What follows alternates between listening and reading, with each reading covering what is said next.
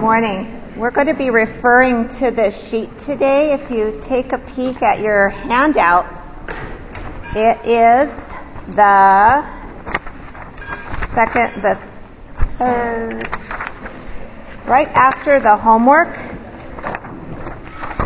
right after your green sheet, you have the review, the wellspring purposes and disciplines, and we're going to be referring to that um, during the discussion of the disciplines today.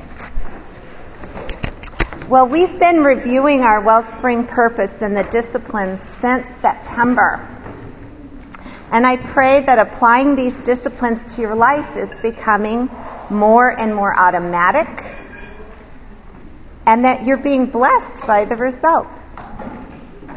And that you're giving God glory for the way that He is conforming you into the image of His Son. Romans 8:29.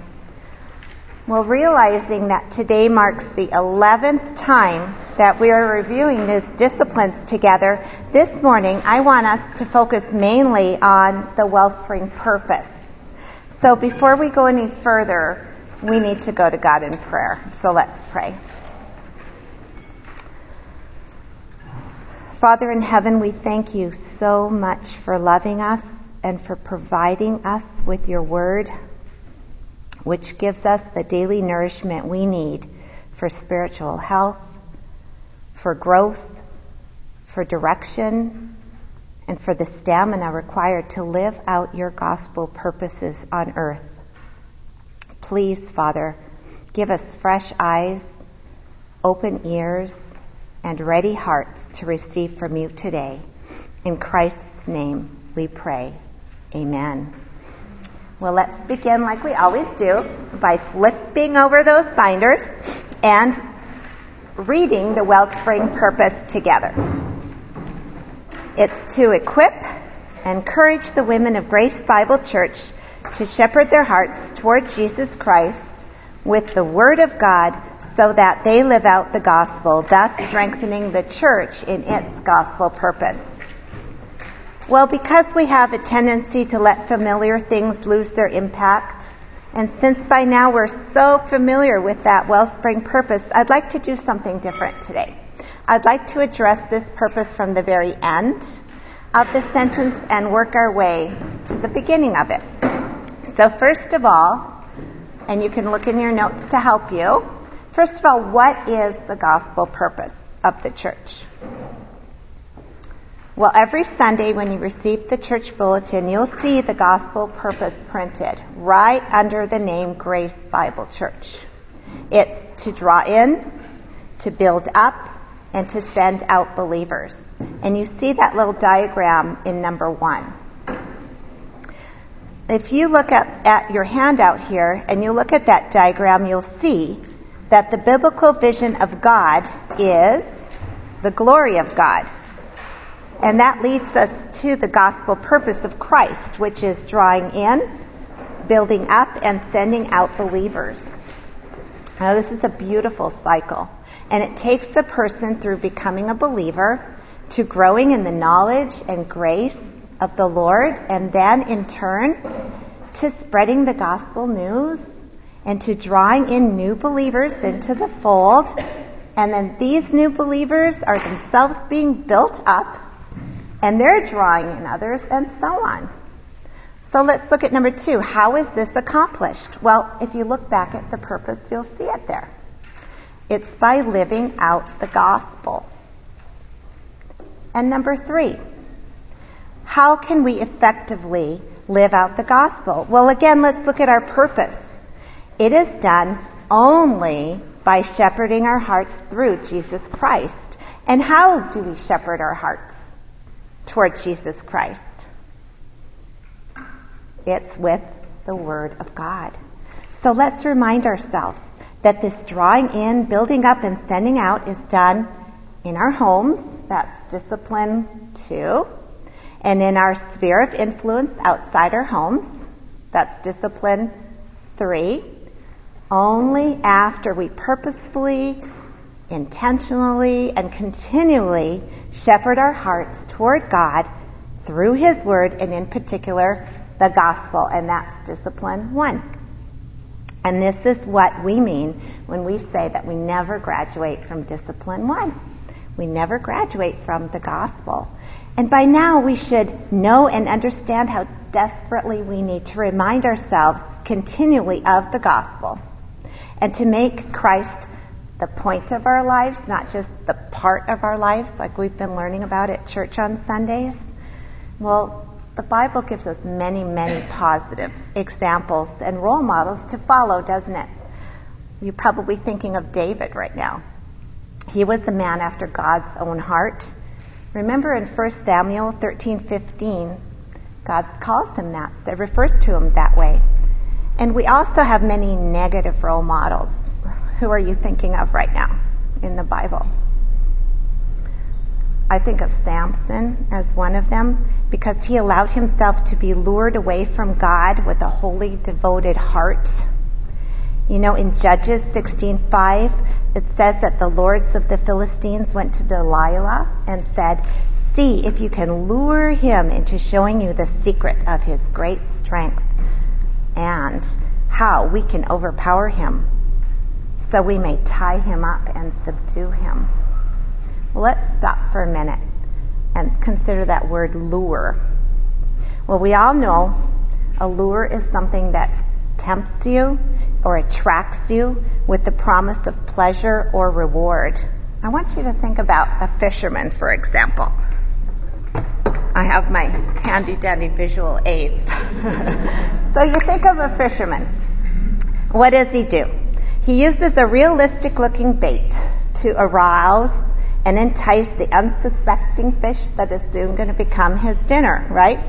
So the fisherman dangles and bobs the enticing bait into the path of the oncoming fish in order to distract just one of them away from its intended purpose by arousing its self-centered desires for a tasty treat. And before long, that poor fish is enticed by the lure and he's trapped by the lure's cunning and deception, caught, as we say, hook, line, and sinker. Well, we realize we don't have a fisherman uh, trying to tempt and bait us to veer from our gospel purpose, but we've learned so far from the past 10 lessons about the enticing lures in our own lives that can distract us by arousing our self-serving desires instead of being wholly devoted to the glory of God in our lives. Well, let's take a quick review of just three of the previous 10 Wellspring lessons in order to refresh our minds and to be on the lookout for ways that we could be lured away from shepherding our hearts uh, toward God with the Word of God and that causes us to weaken the church instead of strengthening it in its gospel purpose. So in lesson one, you'll remember, that was the overview lesson, and it showed us that we need to prayerfully shepherd our hearts, shepherd our inner man toward God with the gospel, to the gospel, and because of the gospel. Remember, because of the gospel, we're saved from the consequences of sin. What are we rescued from? We're rescued from God and His wrath. What are we rescued to? We're rescued to God. By, by God exclusively through the substitutionary death of His Son, Jesus Christ. And then lessons two and three, they taught us that our hearts are the source of all that is in us and all that we do. And it's the center of our emotions our thoughts and our will, and it's the place where God evaluates us and addresses us. And we're taught that until we reach heaven, we're in that mixed condition. And therefore, we need the disciplines of shepherding our hearts so that we can remind ourselves what we once were, what we are now, and what we will be. And that's a good thing. So, a big message for me in lesson three was to learn that my own heart is the most excellent and expert of deceivers. And I need not blame my deceptions on a fisherman in a boat. Instead, my own heart can be the one that's dangling that lure, enticing me to foolishly ignore the fact that I can be deceived in any circumstance, even when I'm surrounded by blessings? Christian, the only weapon against lures that are clamoring to entice our hearts away from the gospel is to be of sober spirit and to take ourselves to the Word of God daily. Well, how have you been applying these disciplines to your life this year? Have you considered how you can rejoice in the ways that the Holy Spirit has been working in your heart over the past 10 lessons? Well, this week, I'd like us to reflect on the five questions that are listed in your handout. I'd like you to think about them through the week. Why must I continually shepherd my heart toward Jesus? How have I been applying the disciplines in my life so far this year? Is what I'm doing helping me to either shepherd my heart toward God or hindering it? Is what I'm doing helping to minister to those in my household or impeding my ministry? Does my heart's focus give me more of a desire to step into the church to shepherd others toward God and the gospel? The way I look at it, lures from the world and lures from my own self-deceiving heart can either blindside and blindside and defeat us, or they can give us another opportunity to do the following. Rehearse the gospel to ourselves, to preach it to others, and to praise God for rescuing us, and to thank Him for actively working in our lives in order to make us more like Christ. The point is that we need not be surprised that there are always going to be lures out there. And we need to be ready for action. Being disciplined in the disciplines is a great way to be ready to live out the gospel purpose. And I'd like to close with a helpful illustration on the merits of being ready at all times, of being disciplined in the disciplines. Well, I know of someone that completed training to be a Navy SEAL. And you might remember that, it was SEAL Team 6 that brought down Osama bin Laden in 2011. The attack itself lasted 38 minutes with no casualties. And the reason that they were so successful is because they were equipped and they were prepared. Navy SEALs have distinguished themselves as highly reliable, highly disciplined, and highly skilled force which goes through what I cons- or what is considered by many mi- military experts to be the toughest training in the world. It takes intense physical and mental conditioning to become a Navy SEAL. And I was able to see a video of just a small part of the underwater training that the SEAL team goes through. It made a big impact on me. And I want you to picture yourself right now as a SEAL trainee. Okay, so you're in your scuba gear and you're charged with the task of assembling a piece of very sensitive equipment with precision. Okay, you're being timed. You only have a few minutes to complete your task and pass your test and you're making really good progress when all of a sudden your trainer approaches you right from behind and he rips off your mask and he kinks up your breathing hose really, really badly. Well, what are you going to do? Well, first you have to fight that panic, right? That sets in when everything in you is screaming, just go to the surface and get a breath of air. No, instead you have to tell yourself something. You have to say, I know this. I know what to do because I've been equipped with the right tools and I have the right training to complete my mission. Okay, then you calmly unkink your hose so that you can breathe again. And once that's accomplished, you find your mask and you continue on with the mission at hand, all in the time allotted. Ladies, watching that video made my palms sweat. Many people fail the first and the second time they go through this training. And the only way the trainees can pass the test is to override that, that fight or flight uh, part of their brain and to calmly go through those maneuvers that they've practiced hundreds of times before. And that's exactly what the disciplines can help us do. From preparing our hearts before we read the Bible to carefully, prayerfully, and purposefully um, go to the Word and read it. We are practicing every day and are training our hearts to recognize and to fight those lures that can suddenly sneak up from nowhere. We are being disciplined in the disciplines. So whatever sins we need to repent of, whatever trials we face, whatever lures are dangling before us, we can remind our hearts, I know this. By God's grace, I know what to do because I'm equipped with the right tools. As 2 Peter 1 3 says, His divine power has given us everything we need for life and godliness through our knowledge of Him who called us by his own glory and goodness. How blessed we are that we have been given his word, his Holy Spirit, wonderful biblical teaching, etc., which gives us the right training to complete our mission. Knowing this spurs us on to prayerfully shepherd our hearts toward God through the Word of God and in particular the gospel. By God's grace, we get to minister to those in our household with a heart for God and for the gospel.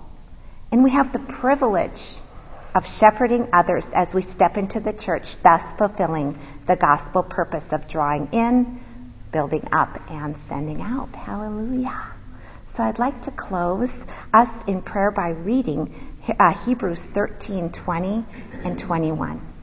And it says, Now may the God of peace, who through the blood of the eternal covenant brought back from the dead our Lord Jesus, that great shepherd of the sheep, equip you with everything good for doing his will, and may he work in us what is pleasing to him through Jesus Christ, to whom be the glory forever and ever. Amen.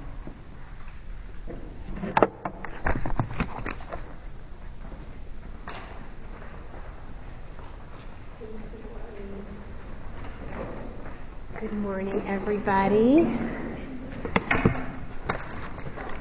All right. Um, let's see. A uh, couple announcements.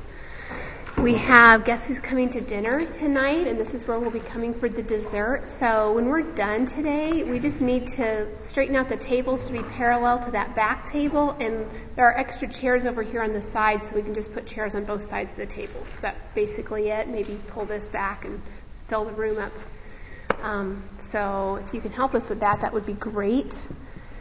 And um, Women for Truth is next weekend. I think you can probably still sign up for that. Uh, if, you, if, you, need information about that, maybe see Jamie or um, probably Google Women for Truth online. You could probably find the website. I think you sign up online. And I'm sorry. And I signed up. It said the last date was the 25th. And today's the 23rd, right? No, the register, yeah, so you could still register through this weekend, right? Yeah. Yeah, yeah. Okay, thank you. All right, so register today or tomorrow, and then you know you're good. And we don't meet again for Wellspring for three weeks. So don't come in two weeks. Don't want you to be here all by yourself. But we will be here in three weeks, and Chris Evans will be here to teach us from Mary and Martha. And then one more um, announcement. It's an opportunity to serve. Um, actually, I know of two opportunities to serve. One, this is this is something for the person who's just really shy and they don't like, you know, the idea of of going and rocking babies just seems too overwhelming, or teaching seven-year-olds seems too overwhelming. There's needs for that too. So if you are available to serve a next generation, then please um, just prayerfully consider that and mark your interest on the bulletin or call Derek Robinson or something. But if that's just too overwhelming, there is a need for uh, women who would be willing to serve with the teardown, set up or teardown team, and help with the cleaning. Um, wear those handy dandy little rubber gloves and the spray bottles and go around and help clean the bathroom. It's just an opportunity to serve and to be like your Savior. So prayerfully think about that. Um, if that would be something that you you would be right ministry for you. Okay. So let me pray. Heavenly Father, um, thank you. Thank you for just uh, the words you gave to Lori to help us think in a fresh way about our purpose and about the disciplines. Um, Lord, it's just, just a way for us to think about living out what you've done in our lives through the gospel. Thank you so much for Jesus. Thank you for saving us. Thank you that we have a hope that is beyond this world, Lord, that, that we, we do look for Christ to come back.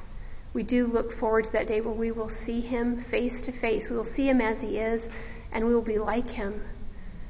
And we're so thankful for your promises that, Lord, even as you give us just the sober, sober instructions to work out our salvation with fear and trembling, that the whole reason we do that is because you are the one who is at work in us to will and to act according to your good purpose. Oh, Father, um, I pray that, that this would be a time, Lord, where we understand rightly your gospel and its implications, where we are encouraged and we are spurred on and we are built up, um, where our relationships with one another are strengthened. In Jesus' name, amen. Okay. It's good to see you all. Go ahead and open up your Bible to Titus. That's where we're going to be today. Um, and this this is just kind of an aside. This is um, a book that if you want to do more study on Titus 2, it's a it's a really helpful resource. It's uh, Feminine Appeal by Carolyn Mahaney. Um, I have not read it cover to cover, but I know lots of people who have, and what I really, really appreciate about it is she's just very good at taking something you know, I, I, can kind of struggle when I get to a list in Scripture, a list of instructions, and I can kind of go into legalism mode, like, okay, get busy and do all these things. And she's just so, so faithful to keep it tied to the gospel, to keep reminding us that this is what the gospel produces in a believer, and it's what the gospel calls us to and enables us to. And um, if you're like me and you need help being continually reminded of that, it's just a really excellent book. All right. So we are in the book of Titus today. If you get a chance to read the whole book of Titus, it's three short chapters, but I would encourage you to do so. It's again, it's just really helpful to take Titus 2, 3 through 5 that we tend to zone in on, which is what we're going to do today. But the whole book of Titus gives us a context that keeps us from making it into just a list of rules that anybody could go after. You know, somebody in a cult or any religion that doesn't have Jesus in it could just take a list of rules. But the, if we look at the whole book of Titus, it keeps us understanding how this is the fruit of the gospel in a woman who's been born again. Now, Titus is a letter that was written by Paul to Titus. Surprise. Um, Paul had taken the gospel to Crete with Titus, and he had left him there to finish the work of establishing the churches. And there was a problem on Crete. There were men who professed to know God, but by their deeds they denied him. And these men were exerting an influence that was upsetting families, it was upsetting whole households. Households are being thrown into confusion because it is confusing when people profess to know God, but they don't live like it. And so Paul is giving instructions to Titus for how to establish the churches as well as to help address this problem. So the first thing that Paul does is he instructs Titus to appoint godly elders to lead the church. These need to be men who could instruct in sound doctrine for the building up of the church, and they also need to be able to refute those who contradict, those who are upsetting the households and families. And then the second thing Paul does in Titus is throughout this book, he makes it very clear what the role of good deeds and what the role of godliness has in the life of a believer and the life of the church. It's really important to have a true, biblical, accurate understanding of good deeds when there is disruption caused by those who are denying God by their deeds. In Titus 3, verses 4 and 5, if you have your Bible open there, you can read along. Paul writes, But when the kindness of God our Savior and his love for mankind appeared, he saved us, not on the basis of deeds, which we have done in righteousness, but according to his mercy. See, our deeds could never save us. We are only saved according to his mercy in the gospel. But his mercy and his grace don't just save us. His grace transforms us so that our lives show that we belong to Jesus. Look now at Titus 2:11. We read there that the grace of God has appeared, bringing salvation to men but not just bringing salvation, instructing us to deny ungodliness and worldly desires and to live sensibly, righteously, and godly in the present age, looking for the blessed hope and the appearing of the glory of our great God and Savior Jesus Christ. That is what God's grace does in our lives. It saves and it instructs us in godliness. That is why Jesus gave himself on the cross for us. You can see that in verse 14. Our great God and Savior Christ Jesus, who gave himself for us to redeem us from every lawless deed and to purify for himself a people for his own possession, zealous for good deeds. In chapter 2, verse 7, Titus is instructed to be an example of good deeds. In chapter 3, verse 1, believers are told to be ready for every good deed. In chapter 3, verse 8, believers need to be reminded of the gospel so they'll be careful to engage in good deeds. See, the gospel produces godliness in those who belong to Christ. And that is what sets genuine believers apart from the rebellious men who are influencing the church and stirring up households. But godliness is still something that has to be learned. In chapter 3, verse 14, Paul wrote, Our people must also learn to engage in good deeds. And so the third way that Paul prepared Titus to establish the church was to give clear instructions for godly living. Now, there are many instructions that apply to everyone, such as we find in Titus chapter 3. But there was also a need for specific instruction for each kind of people within a household. And that's what we find in Titus 2. In the midst of these instructions that are given to older men and older women and young women and young men and even slaves, Paul underscores what is at stake in the home, in the church, and in the world based on the way believers live. You can see in Titus 2, verse 5, that, the, that we are um, exhorted to live godly lives so that the Word of God will not be dishonored. In verse 8, it's so that the opponent will be put to shame, having nothing bad to say about us. And then in verse 10, it's so that we will adorn the doctrine of God our Savior in every respect. What's at stake is the glory of God in His Word, which has as its crown jewel the gospel. And our lives affect how others see that.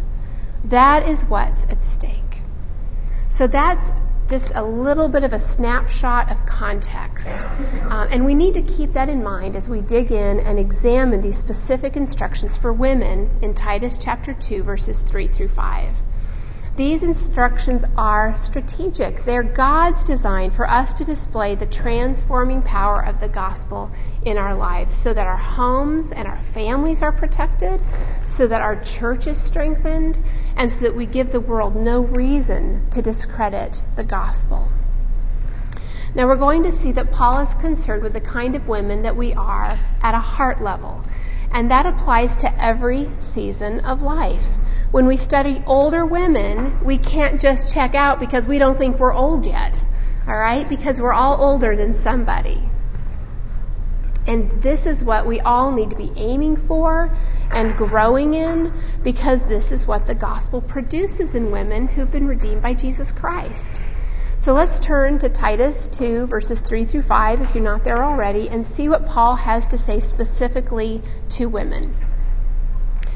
Verse 3, he says, Older women likewise are to be reverent in their behavior, not malicious gossips nor enslaved to much wine, teaching what is good, so that they may encourage the young women to love their husbands, to love their children, to be sensible, pure, workers at home, kind, being subject to their own husbands, so that the word of God will not be dishonored. Now we can summarize the passage this way, and you have it in your notes. The gospel is honored through transformed older women training transformed younger women. Titus 2 instructs us in godliness, and it instructs us as women to be involved in one another's lives. So our relationships with each other are very important. Well, let's look at number one on the outline. And so, first of all, let's talk about what is meant by older women. The text doesn't indicate a specific age range. Commentators say it could primarily refer to women whose children are grown. But as we just said, all of us are older than somebody. So these are qualities for all of us to cultivate and to aspire to. Those of you who are youngest here, you have an opportunity, even in your teens, to live this way so that little girls in the church growing up admiring godliness, admiring biblical womanhood. And as we get older, that continues. Each season brings new perspectives that we need to share with those who are younger than we are. We all need to grow in displaying the gospel's work in us and in passing that on to younger women and girls, both in our homes and in the church. So the first quality we see is that we are to be reverent in our behavior. Now this word reverent is related to the idea of being suitable for the temple. It means being set apart and holy. Now, priests in the Old Testament, they were set apart. They were to draw near to the presence of God in the temple. But Paul does not mean here that this woman is a priestess. It just simply means that she does everything with a view towards worshiping God. It's what's described in 1 Corinthians 10:31 when it says whatever you do, do all to the glory of God. She is to see all of her life as sacred and set apart. And how do we grow in that? Because reverence doesn't just happen because you get old. We have to be committed to being in the Word and drawing near to His God, drawing near to God in His Word.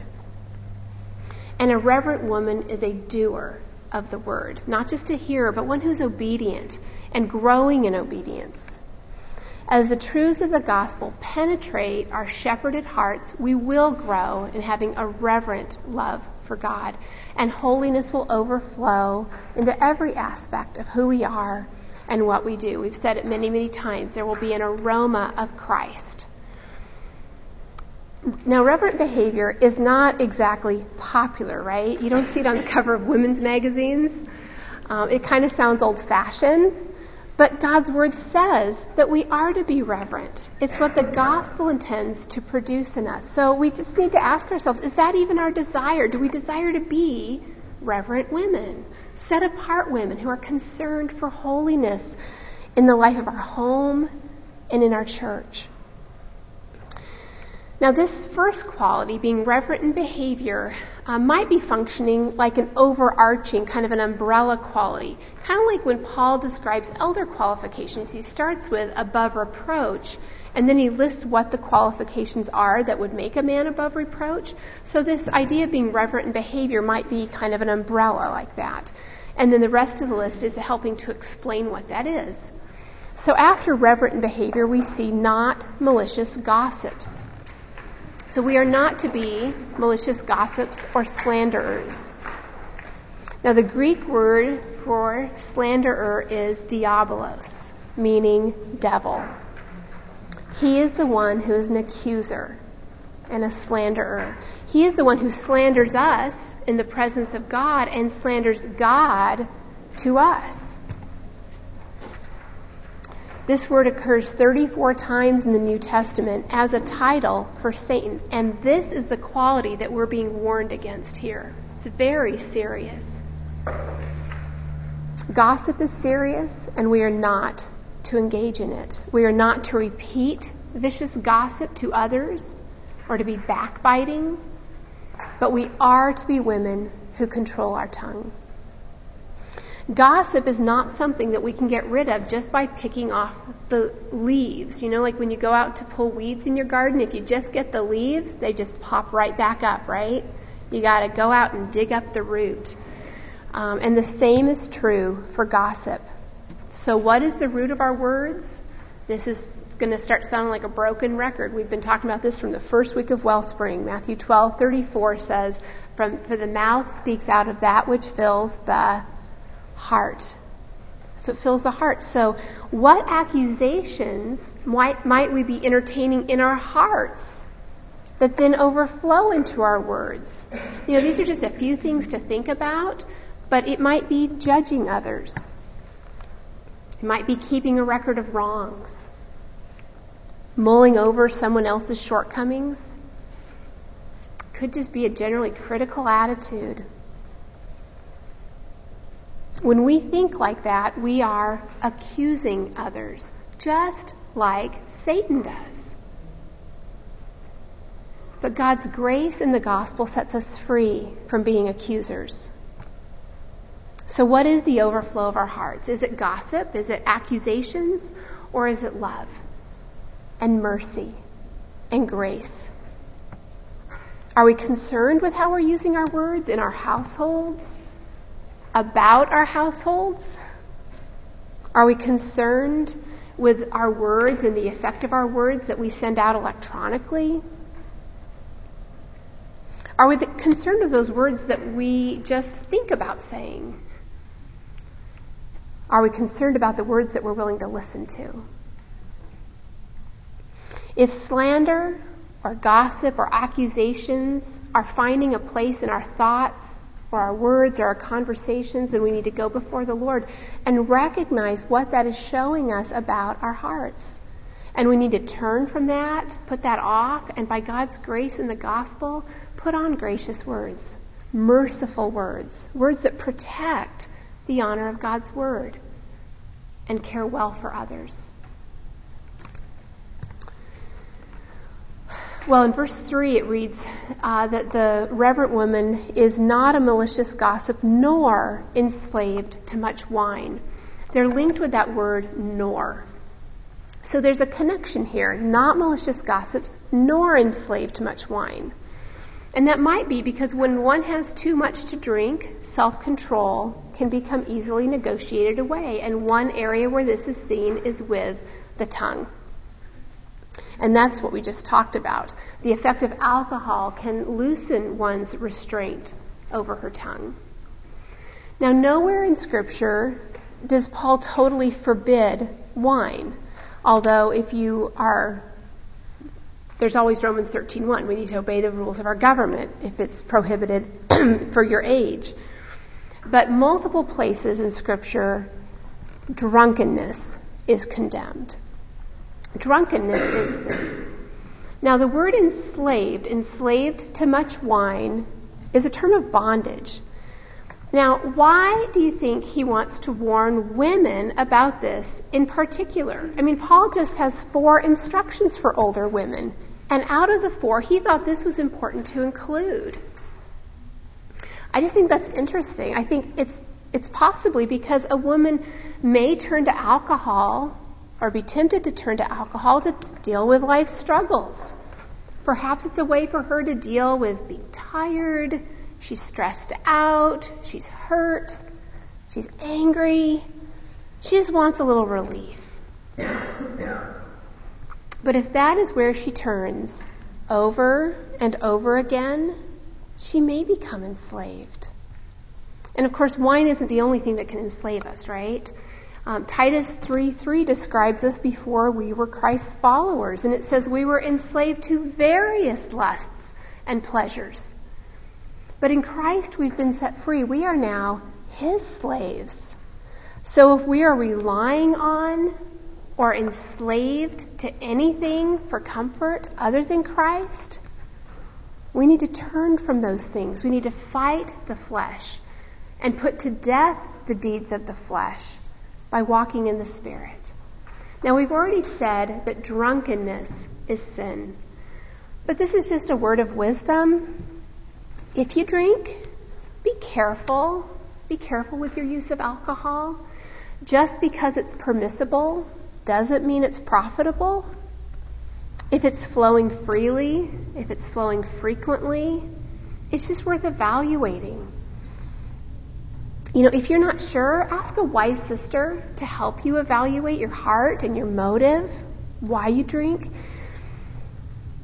Do you handle alcohol in such a way that you can say Jesus is the point of it, that he gets the most glory from your life in the way that you handle alcohol? Evaluate the influence that your use of alcohol has on how you shepherd your heart. Evaluate the influence that it has on others, how it impacts your gospel witness in your household, in your church, maybe with younger women. Can you say to others with a clear conscience, follow me as I follow Christ in the way I use alcohol? A reverent woman is a woman who shepherds her heart to find her fulfillment, her joy, and her comfort, and her peace in her Savior. That's the implication of the gospel in a woman's life. This kind of woman is equipped to give younger women hope, to testify that Jesus really is everything we need, and that we can train our souls to find our satisfaction in Him. So then finally, number four, Paul says that older women are to teach what is good. Literally means teaching what is excellent or noble, what is holy and godly, both with their words and with our example. Now, where does that come from? Of course, it comes from God's Word, right? It's God's Word that gives us God's wisdom. Now, teaching what is good is not just giving our opinions or experiences, although there are times when that is helpful. But we can be tempted to think that we're not qualified to encourage and train other women because we haven't necessarily experienced what they're going through. And you know, it is true that at times it is really helpful to connect with someone who can identify with a particular challenge. Maybe it's dealing with a serious medical issue in your family or caring for aging parents. We just all have a lot of unique circumstances. But if God has put us in the role of teaching and encouraging and comforting another woman, then we give her the truth that we do have. 2 Corinthians 1 4 says that God comforts us in all of our affliction so that we will be able to comfort those who are in any affliction, even if it's not the same affliction. And we comfort them with the comfort with which we ourselves are comforted by God. Often, the good that we have to teach other women is something the Lord has taught us as we walked through a trial or an affliction.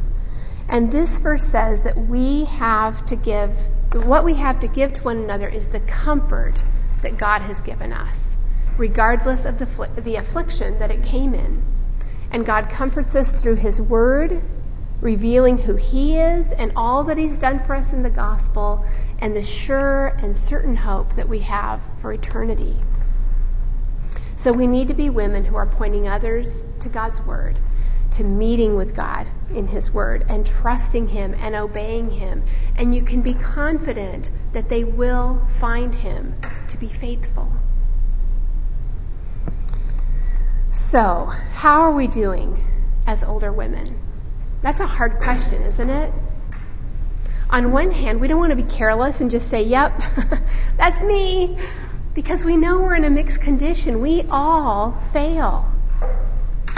So, as we look at these questions to help us evaluate and reflect, we want to look for growth and we want to look for the direction that we're moving in.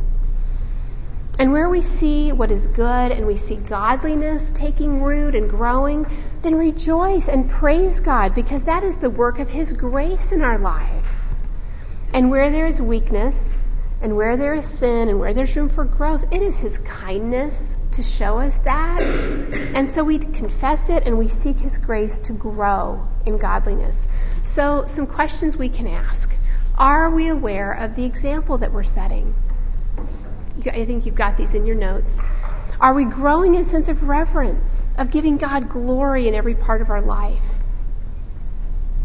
Are we growing in God's God, using God's word to guide our thinking through meeting with God and His word faithfully? Are we turning away from gossip and speaking what is good? Are we thoughtful and self-controlled about our use of alcohol? Do we seek our rest and our comfort in Jesus Himself? Are we growing in that? Are we teaching what is good to other women by what we say and what we do? Those are some ways we can evaluate and um, persevere in growing as godly older women. And that brings us to number two on the outline. What we learn, where we learn what transformed older women must train the young women to be. So why don't we take a real short break here and then we'll come back and cover the rest of the verses. All right, thanks.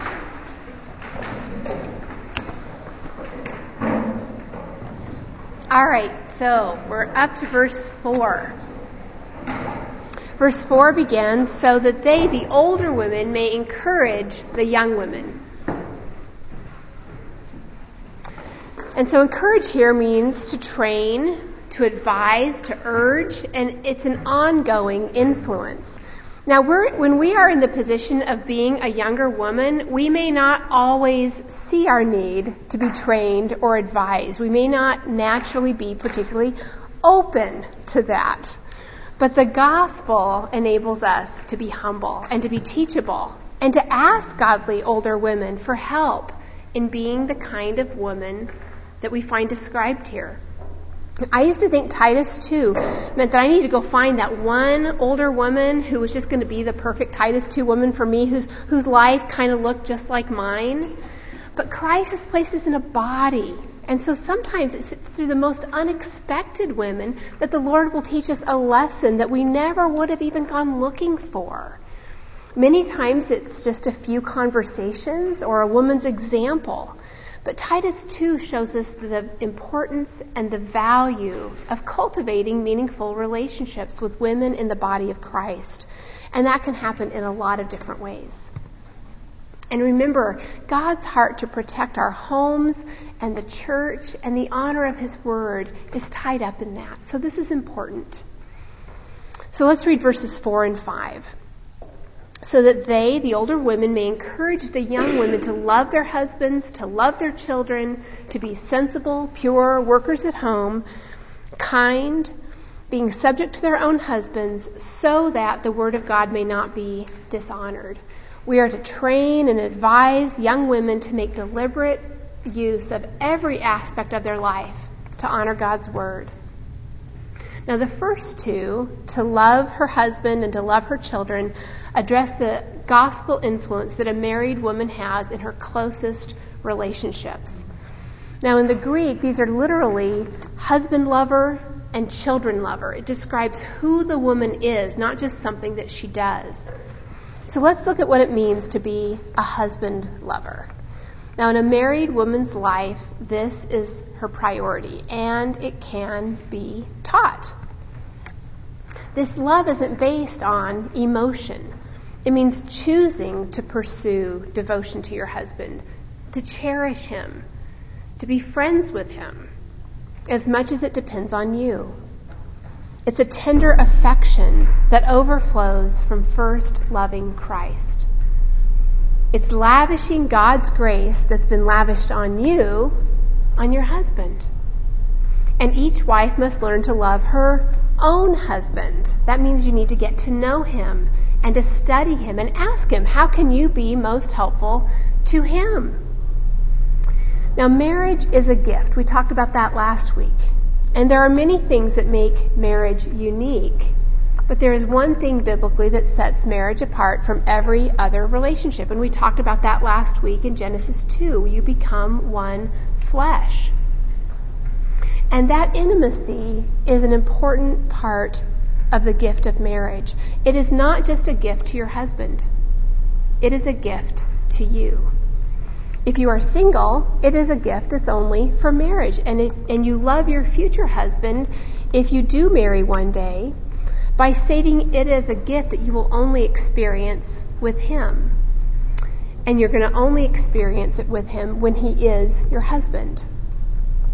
And if we're married, it is to be savored as a gift, to be received and enjoyed as a gift from God. You know, sometimes we don't see it as a gift we can easily see it as a duty or a responsibility. We get tired, there's a lot to do in a day, and we can be exhausted and distracted. And managing all of that is part of being sensible and self controlled. That's another Titus 2 quality. But intimacy is a gift from God, and God is the giver of all good things. It's a gift which a husband and a wife enjoy together.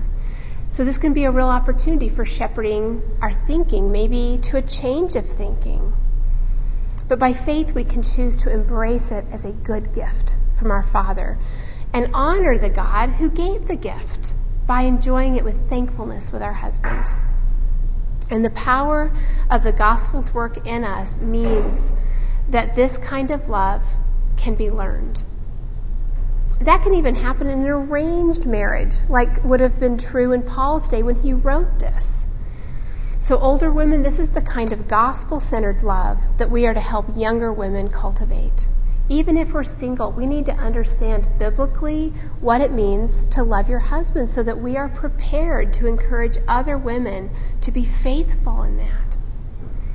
Now, if loving is an area that you particularly want to grow in, in understanding it and practicing it, you've got 1 Corinthians 13 there in your notes. That's the love chapter. And it is just a great passage to spend time in meeting with the Lord, read it, pray it, ponder it, study it, and grow in the, displaying this gospel fruit of love. Well, the second one then is children lovers, and that brings us to encouraging the young women to be children lovers. And although the most obvious application would be to mothers, I just want to ask can't any of us be children lovers? Right? There are children all around us. You have grandchildren, you have neighbors, you have nieces and nephews, you have children in the church. And these are all children that we can love, with whom we can spend time and with whom we can share the gospel and we can just pour out our lives to them. And I know that it's something that many of you are already doing. But again, this is also a love that can be taught. This is a love that is selfless. It's a love that is affectionate. And it's learning, learning, right? It's a process of learning to train our children in light of God's grace and the gospel. These things take time to grow, and we especially need to remember that in parenting. It's a process. Um, and that means that first and most that we seek to be women who rely on God's grace, that we are seeking to be gracious moms as a result of shepherding our own hearts so that we can soak our children's lives with God's word and his gospel. It means showing our children how much we love Him. It's teaching them how to live and rescuing them from their sinful behavior with godly discipline. Now, what are some ways that we might be unloving to our children, maybe without even realizing it? Well, it's not loving to overindulge our children or to ignore their sin. It's not loving to try to buy their affection or their compliance with treats or promises. It's not loving to be inconsistent, basing our discipline more on our mood or our convenience than on their need to be trained. It's not loving to only discipline them for wrong behavior without t- teaching them right behavior and giving them the opportunity to practice that. Again, we need to think about this, about the direction that we're moving in here, right? It's not just perfection. No, none of us have got that down. But it's not loving to train good behavior without using that training to point them to biblical truths, to what's true about our God and our need for Him and the preciousness of what Christ has done on the cross. We are loving our children when we help them understand how our standards reflect God's standards and the, the reason why from God's Word behind the standards that we're teaching them. We're not loving our children when we don't seek their forgiveness when we sin against them. And it's also not loving to respond to our children's sin with our own sin. And as I go through that list, I just have to say busted. guilty is charged, right? Because I am guilty of unbiblical parenting, of not loving our children biblically. I'm guilty. All of these at one time or another. Inconsistency, responding sinfully to their sin with my own impatience and anger. I'm guilty. And if you're saying that with me, what's our hope? Jesus, right? He's the one who died in our, ple- in our place, has cleansed us from our sin, and set us free from sin. He's the one who rede- redeemed us from every lawless deed. We saw that in Titus 2:14.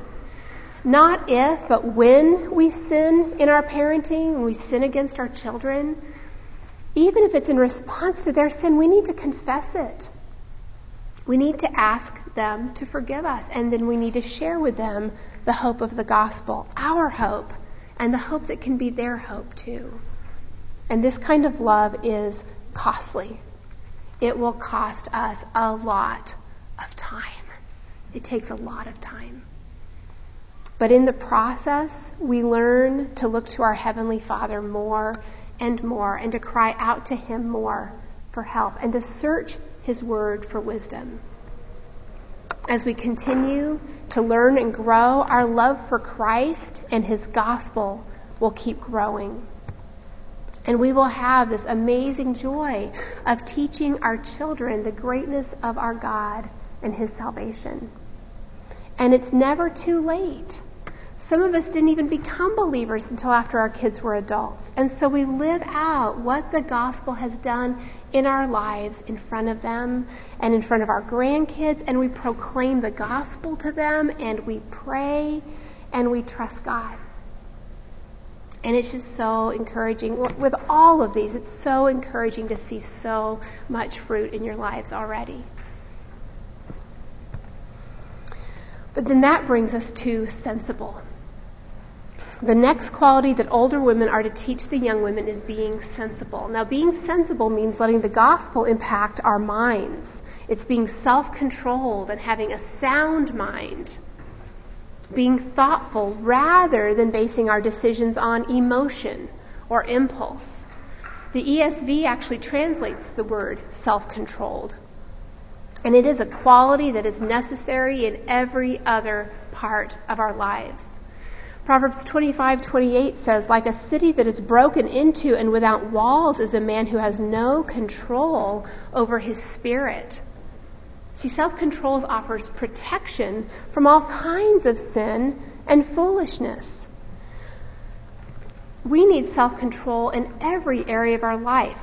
Okay, I mean, this list is endless, but we need self-control to be wise with our sleep, with our money, with our time, with our eating, with our responsibilities, with our thoughts, with our responses, with our emotions, with our exercise, with our energy, with our priorities, with our calendar, with our leisure, with our attitude. It's everything, right? This is kind of one of those overarching qualities. But self control allows us to live in a way that displays the transforming work of the gospel in our lives. And that protects God's word from dishonor. So, how do we do that? How do we do that? If there was ever an area where it is evident in my life that I am in a mixed condition, this is it. This is it. Self control shows me that obedience is something I have to battle for. And we have to remember that any time that we can see sin in our lives, that is God's grace. God's grace that He gives us eyes to see it. And so we can persevere in the battle and in the fight for holiness. And God gets glory in our perseverance in that battle. We are not who we once were. We are not people who are indifferent to our sin or enslaved to our sin any longer. And we're not who we will be either, right? Not yet. One day we will be completely free from all of sin's presence and its attempts to influence us and entangle us, but today we persevere in the fight for holiness. And so, how do we battle for self control? Well, at our last Friday night women's meeting, um, my husband, Scott, talked on self control. And he taught from Galatians 5. And he showed us that success in the pursuit of self control is rooted in our new affections for Christ and our new identity in Christ. And that's absolutely true. Now, practically speaking, I have come to realize that this is one area of sin and battle with which I have to be very, very vigilant. And so I'm going to share some things that I've learned in the battle, not because the battle's over, not because I've got it all figured out, or because this is the only way or the best way to battle for self control. But I'm, I just am hopeful that some of the things that the Lord has taught me may also be helpful to you. So, one thing I've learned is that just confessing to the Lord that I haven't used self control, this is true of any sin, but just confessing it doesn't necessarily mean that I have godly sorrow over that sin. That's what 2 Corinthians 7:10 talks about. So, we need to ask ourselves, why do I regret it? Do I just regret the consequences of not using self-control? See, when that's the case, we need to confess to God that even our confession is self centered. And we need to battle and plead with God for a heart that's broken over the offense that our sin is to a holy God. For a heart that's grieved over how costly our sin was to Christ on the cross. Now, one thing that helps us to battle for that heart of genuine repentance is to prayerfully and biblically examine the sins that we might be dragging along when we don't use self control. For example, the fruit of the Spirit includes self control. So when we're not using self control, it is like a red warning light on the dashboard telling us that we are resisting the work of the Holy Spirit in our lives. That is serious. That is a dangerous place to be. The Holy Spirit is the one who regenerated us and brought us to Christ. This is the Holy Spirit whom Christ has poured out in our lives. The Holy Spirit is the one through whom God has poured his love out in our hearts. And the Holy Spirit is the one um, with whom we're commanded to keep in step and not to grieve him and not to quench him. That Holy Spirit, we are resi- that's the Holy Spirit that we're resisting the fruit that He intends to bear in our lives. Now, when I put it that way, that sin alarms me. Now I can see that this was way more than just, you know, a little slip up, a little mistake. Another thing to realize is that when I'm resisting the fruit of the Spirit in my life, then I'm not loving my neighbor very well. Because the fruit of the Holy Spirit isn't just self-control. It includes Galatians 5, 22 and 23. You probably know it by heart. Love, joy, peace, patience, kindness, goodness, faithfulness, gentleness, and self-control. So when I am resisting the Spirit producing His fruit in my life by not using self-control, then my ability to love, my ability to be patient and gentle, it's all compromised. Now, another question that helps us get to the root of sin is to ask ourselves who are we worshiping when we're being self indulgent rather than self controlled? And the answer, in my case, is me. I'm serving me when I refuse to use self control. And if I am serving and worshiping me, then I am an idolater. That's idolatry. I'm giving myself to that which God, I'm giving myself that which God alone deserves. I'm a glory thief. Christ had to suffer and die for that idolatry. Now, you might remember in the lesson we did on the discipline of shepherding my heart, we had a section of the outline that walks us through some suggestions for how to identify and battle specific sins with the gospel. And just as we saw then, our battle for self control is not done just because we've identified the sin or even confessed it. We need to preach the gospel to ourselves from God's Word and the implications of the gospel for our new affections and our new identity and our new abilities. We need to soak ourselves in the transforming truth of the Word which will counter all the lies and excuses that we're so prone to make for ourselves when we allow ourselves to depart from self control. Finally, the biggest thing that I am learning is that self control is something for which I must battle daily. And you know, I'm thinking it's going to be like that the rest of my life. And it might be like that for you for the rest of your life. And, you know, again, these things are not true only for self control. Any sin with which we particularly struggle, it could be pride, could be fear. But when I meet with the Lord each day, and I meet with Him and I pray, I need to be confessing this sin and this weakness every day. And I need to be consistently searching God's Word for His truth about what should be controlling me. I need to memorize God's Word, and I need to have memos on my phone and sticky notes on my desk that remind me that God's grace and the gospel calls me and enables me to be controlled by the love of Christ. That's 2 Corinthians 5 14 or 15, I think. I think you might have it in your notes. But I'm not to be controlled by a love for myself. God has given us Himself, and there is satisfaction in knowing and drawing near to Him, drinking in the river of His delights that no self indulgence can ever compete with. And I'm weak. And so, at least for me, the only way I see headway in my life against this sin and a lack of self control in particular is to stay in the battle every day. And that displays the power of His gospel in our lives we stay in the battle. Okay, that brings us to pure. Go ahead and flip over to 1 John chapter 3. It's a little bit to your right if you're in Titus. Now, purity is the same virtue that we saw last time when we looked at 1 Peter 3, verse 2. The pure and respectful behavior by a wife that can win the husband who is disobedient to the word. And pure means holy, set apart, pure inside and out uncontaminated.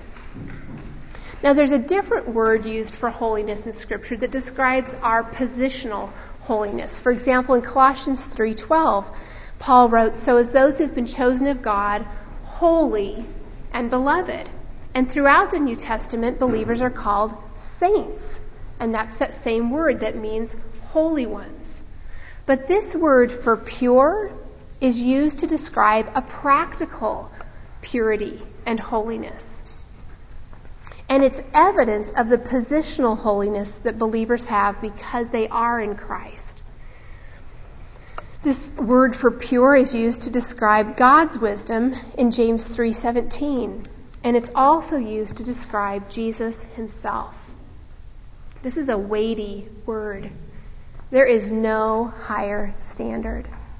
So how do we learn to be pure? How do we teach young women to pursue purity like this that's absolutely unspoiled, even down to the center of one's being? Well, praise God. We can find out in 1 John 3. Look at verse 2 with me. John wrote, Beloved, now we are children of God, and it has not appeared as yet what we will be. We know that when he appears, we will be like him, and we will see him just as he is. And everyone who has this hope fixed on him purifies himself just as he is pure. So who purifies himself? It's everyone who has this hope of Christ's return and seeing him as he is. This is a part of the gospel that we need to be preaching to ourselves. Because anticipating Christ's return motivates us to an ongoing lifestyle of purification, of becoming more and more pure. In 1 Timothy 5:22 this word is translated free from sin. So growing in purity requires both an ongoing deliberate commitment to putting off sin and to putting on obedience and holiness like we just talked about with self-control. And it requires that we keep our hope fixed on Jesus' return. That we continue to remind ourselves that He will appear and we will be like Him and we will see Him as He is. So if we're going to grow in purity, we need to ask, are we aware of impurities that we might be tempted by? What does tempt us? It could be a temptation to impurity in our thought life or in our speech or in our entertainment or in how we dress. It could be in how we interact with men. So be diligent to flee from temptation, to repent of sin, because Christ has already given himself for us to redeem us from every impurity. And we saw it in Titus 2 to purify us for himself so that we are ready to meet him face to face when he returns. Well, that brings us to worker at home. And that describes a woman who has a heart for her household, who understands the value of the work and the relationships and the opportunities in her home. Now, this word is actually an adjective. So you could say that we are to be home-working women. It describes the kind of women that we are to be in Christ. Now, this might be the quality that we're most uncomfortable with. It might be tempting to reduce it only to looking at our outward behavior. But being a worker at home is not a litmus test. If we're not employed outside our home, we cannot automatically conclude that we are workers at home. And if we are employed outside our home, we must not conclude that we can't be a worker at home or that we don't have a responsibility to be a worker at home. This is a heart quality. Now, when we look at the bigger context of Titus, remember that Paul was concerned about the influence of rebellious men who were upsetting families. And in other places, Paul expresses a similar concern for households, and especially the women there. In 2 Timothy 3, households with weak women who are weighed down with sin and led by their impulses. See, these are women who are not pursuing purity and self control like we've just been talking about. These weak women make households a target for evil men. In 1 Timothy 5, Paul said that there's a temptation for young widows not to work in their homes, but to be idle and to go from house to house and to gossip. And if they do, they are giving the adversary an opportunity to speak reproachfully. Now, a couple of lessons ago, Jamie helped us to see the influence that feminism has had in trying to downplay the importance of the home and a woman's role in it. But that was a problem back when Paul was writing these letters. This is not a new problem. It's not a new attack. But the household is important.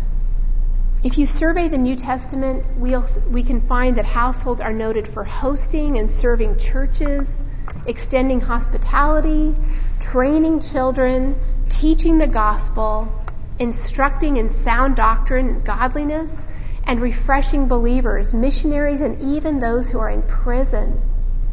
The home is important to God's work in the church. It is essential.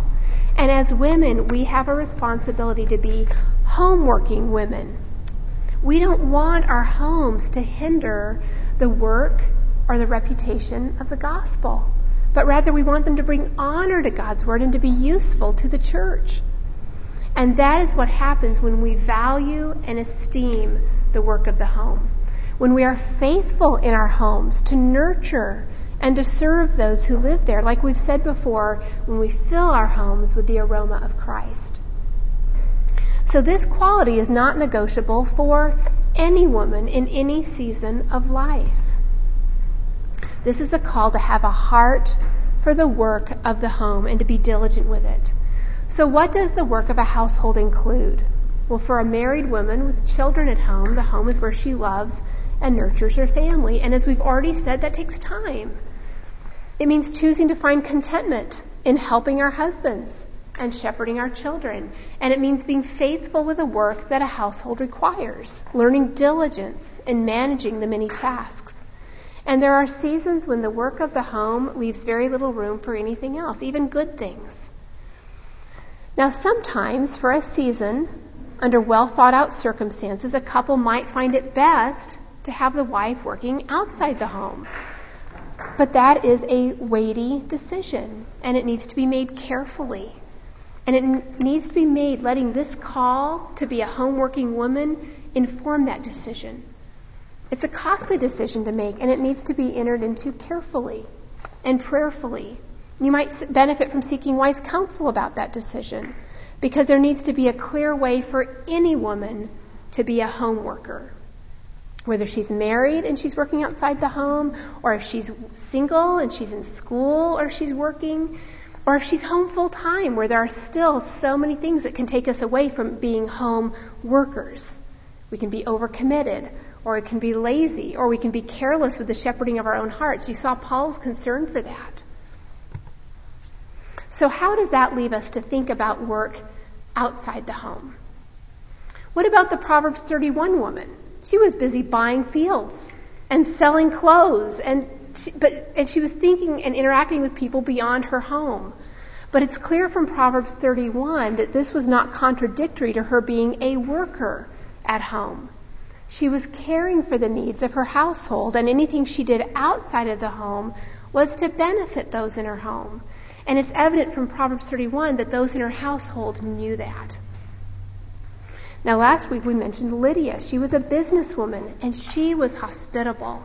She pleaded with Paul for the opportunity to serve him in her home. Understanding the value of her home was one of the first evidences, evidences of God's grace at work in her life when she came to Christ. Another example is Priscilla. She was married to a man named Aquila, and Acts 18 says that she and her husband worked as tent makers. It was their vocation. It's what they did for a living. Scripture also tells us that she was a fellow worker in Christ Jesus, and she and her husband hosted a church in their home. Her work and her ministry were not a hindrance to her role as a home worker. There are circumstances that may demand that a woman work outside the home. If you're single and you're living away from your parents, or your husband is disabled, or you're a single mom, if that is you, Oh, I'm sorry. Or also, if you or your husband have decided that working outside the home is the best thing for your household, that it's necessary, if that's you, then be a home working woman who also works outside your home. And do your work well. Do your work in your home well, and do your work outside your home well. And do it without guilt. And do it with all your heart as serving the Lord. That's what Colossians 3:23 exhorts us to do. And it is difficult to do both. It's difficult. And it will require that you shepherd your heart diligently.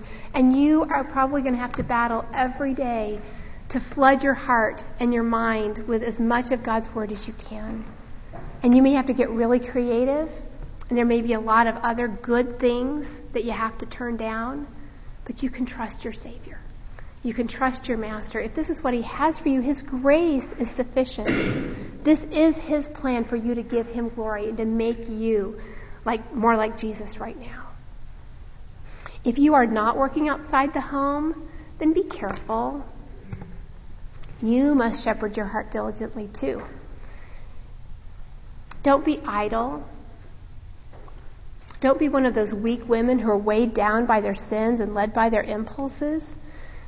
Don't gossip. Don't be a busybody, being all about everybody else's business but not your own. But protect the honor of God's word and your gospel influence in your home by managing your home well. Value that work and be diligent in that work. The work in your home is among the good works that God prepared in advance for you to walk in. And you need God's grace to do that work well also. And so, because we've been talking about how much we need grace and we all need God's grace for doing all those things, I just had to put some verses that I encourage my own heart with about God's grace there. And I even want to give you a couple that didn't make it onto the notes. You can add to that list there Hebrews 4, 14 through 16, and Ephesians 2, 8 through 10 it can just be really helpful to go and remind ourselves about what God's Word says about the abundance and sufficiency of His grace and the strength that is to be found in His grace. But understanding the value that God places on our role as home workers is helpful. It helps us understand the importance of cultivating a heart for the relationships and the work and the ministry of the home. And it helps us to evaluate our priorities and our commitments on a heart level so that we can grow in our availability to love and serve others through our role as a home worker. And it can be really helpful or even necessary to ask our husbands if we're married or our parents if we live with them to help us and lead us in evaluating these priorities in our home. Being a worker at home is the privilege of every Christian woman.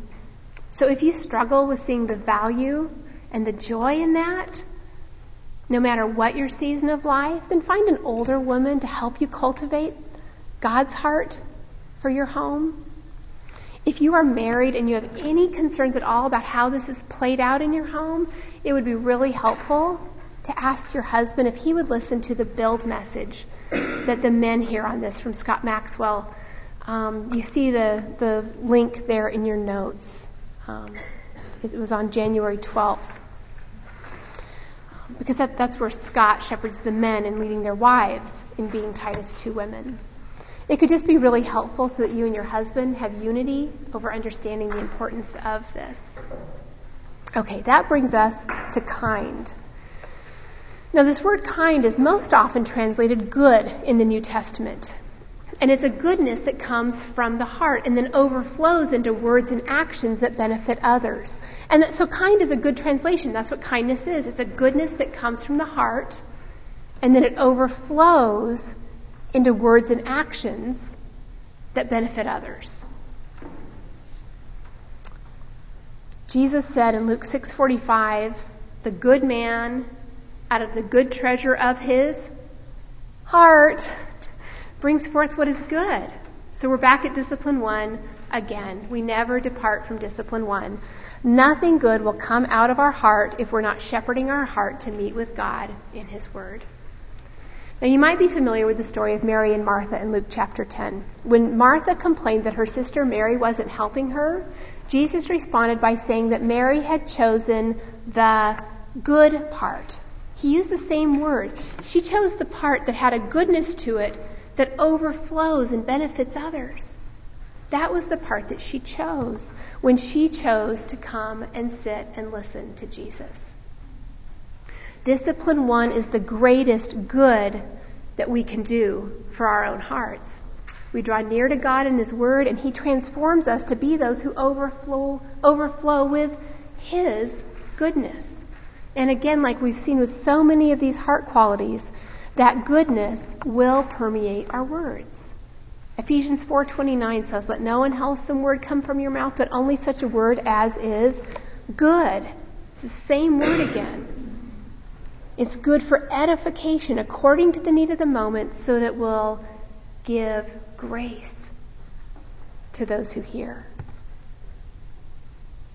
When we are good and kind, it will show in our words. We will be thoughtful and self controlled and intentional about speaking with grace so that others are built up and encouraged.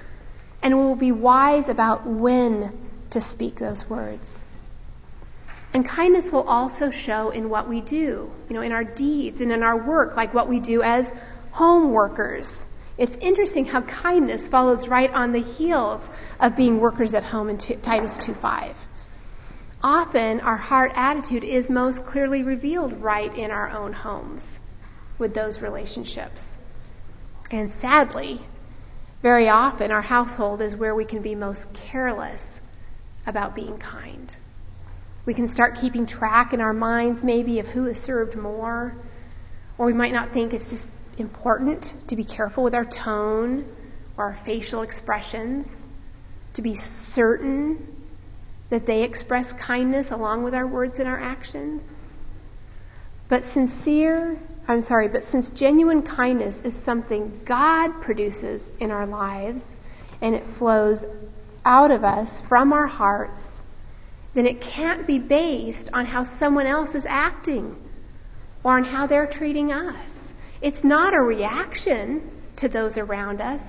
It's supposed to be a reflection of our Heavenly Father because of the transforming work that the gospel has done in us.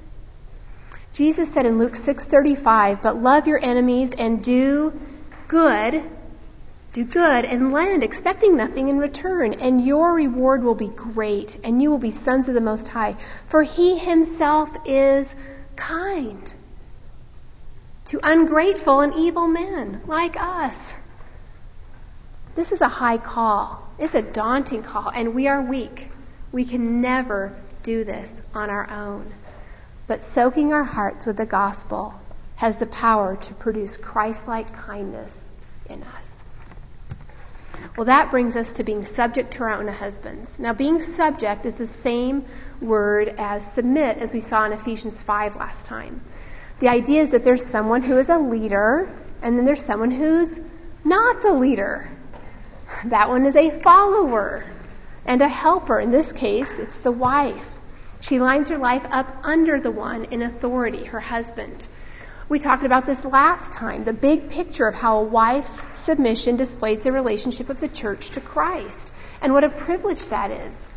It's willingly placing ourselves in submission to our husbands and yielding to Him out of a love for Christ. Now, we said all that last week, but it can still be hard to know exactly how this fleshes out. It's easy to have blind spots. So, one of the supplements you received is a supplemental resource. It was right behind your, it might be the last page that you got or in your, behind the notes. It Looks like this. D2, the home, biblical submission and marriage. And it's just a list of thoughts that describe being a submissive wife. And so I just I want to give just a little disclaimer for that. This is not the bottom line on submission. Okay, it's not um, you know the final word, except where what's on there is straight out of God's word.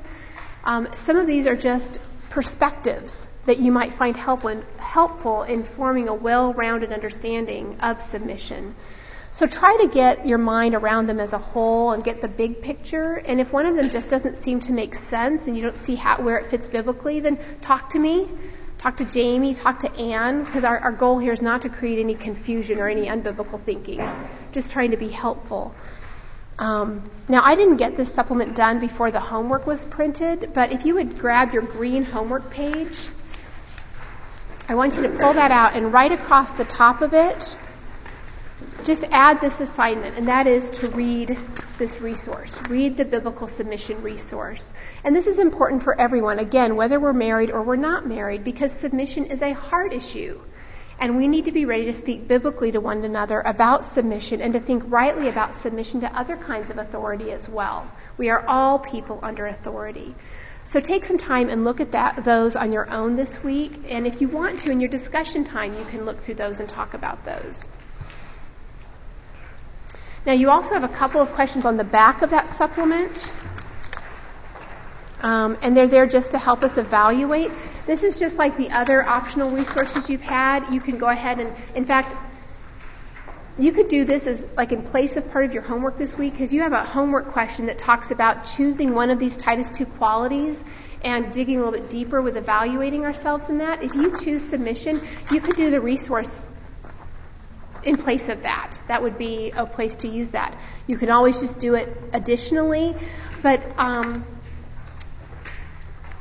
part of our call, you know, part of our of what we're doing here in Wellspring is our discipline three is ministry, and so we're giving you these optional resources, both for the shepherding of your own heart, but also to equip you in helping you care well for others. So hang on to those, file those together. It's just a resource that we hope that you're building that will help you be prepared to be an older woman. Okay. Well, we need to understand that there is protection um, when a woman comes under the headship of her husband. And we can't assume that all women understand this principle of submission because it is just so contrary to the world's messages. But as older women, we need to understand and we need to help younger women understand that biblical submission makes for a healthy family and for a healthy church, and it honors God's Word. It's about our heart and our willingness to trust Him and tr- a willingness to trust God and submit to Him. So that brings us to number three. What happens when transformed women are all they should be? This is Roman numeral three. So why do we as women need to be careful how we live? Because the world needs to see the power of the gospel at work. It needs to see that the gospel is the truth that leads to godliness, that frees us from every lawless deed, that it purifies us and makes us the church, a people for Jesus' own possession who are zealous for good deeds. The world needs to see that we belong to Christ. It needs to see his image formed in us. Titus 3 3 says, For we also once were foolish ourselves, disobedient, deceived, enslaved to various lusts and pleasures, spending our life in malice and envy, hateful and hating one another. We used to be just like the world around us, but we've been saved. And how will the world know that? By growing in our obedience to Titus 2. We are not what we once were. And that is a powerful witness to the world that God's word is worth honoring and submitting to. You have a quote in your notes there from John MacArthur. It says the world judges the gospel, which is the heart of the word of God, by the character of the people who believe and claim to be transformed by it. Now you might have noticed at the beginning of your outline across the top, I put discipline one, discipline two, and discipline three.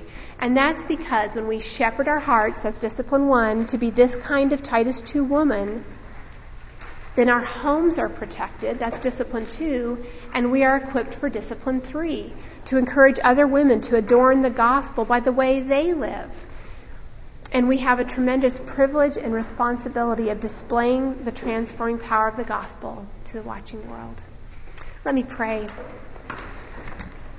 Father, thank you. Um, Lord, this is a lot. Um, Lord, your word is full, your word is weighty. Your word is challenging. And Father, I pray that more than anything else, we would see how desperately needy we are for the ongoing work of your gospel in our lives. That we would draw near to you and you would do the work that only you can do in us and through us. That our lives might be lives that adorn your gospel well. Father, I pray for our discussion time. I pray that each woman, um, Lord, just would have the joy of fellowship with other women, that each woman would be built up and encouraged and prepared to go forth this day and um, live thankfully and with joy and with boldness with what you've done. In Jesus' name, amen.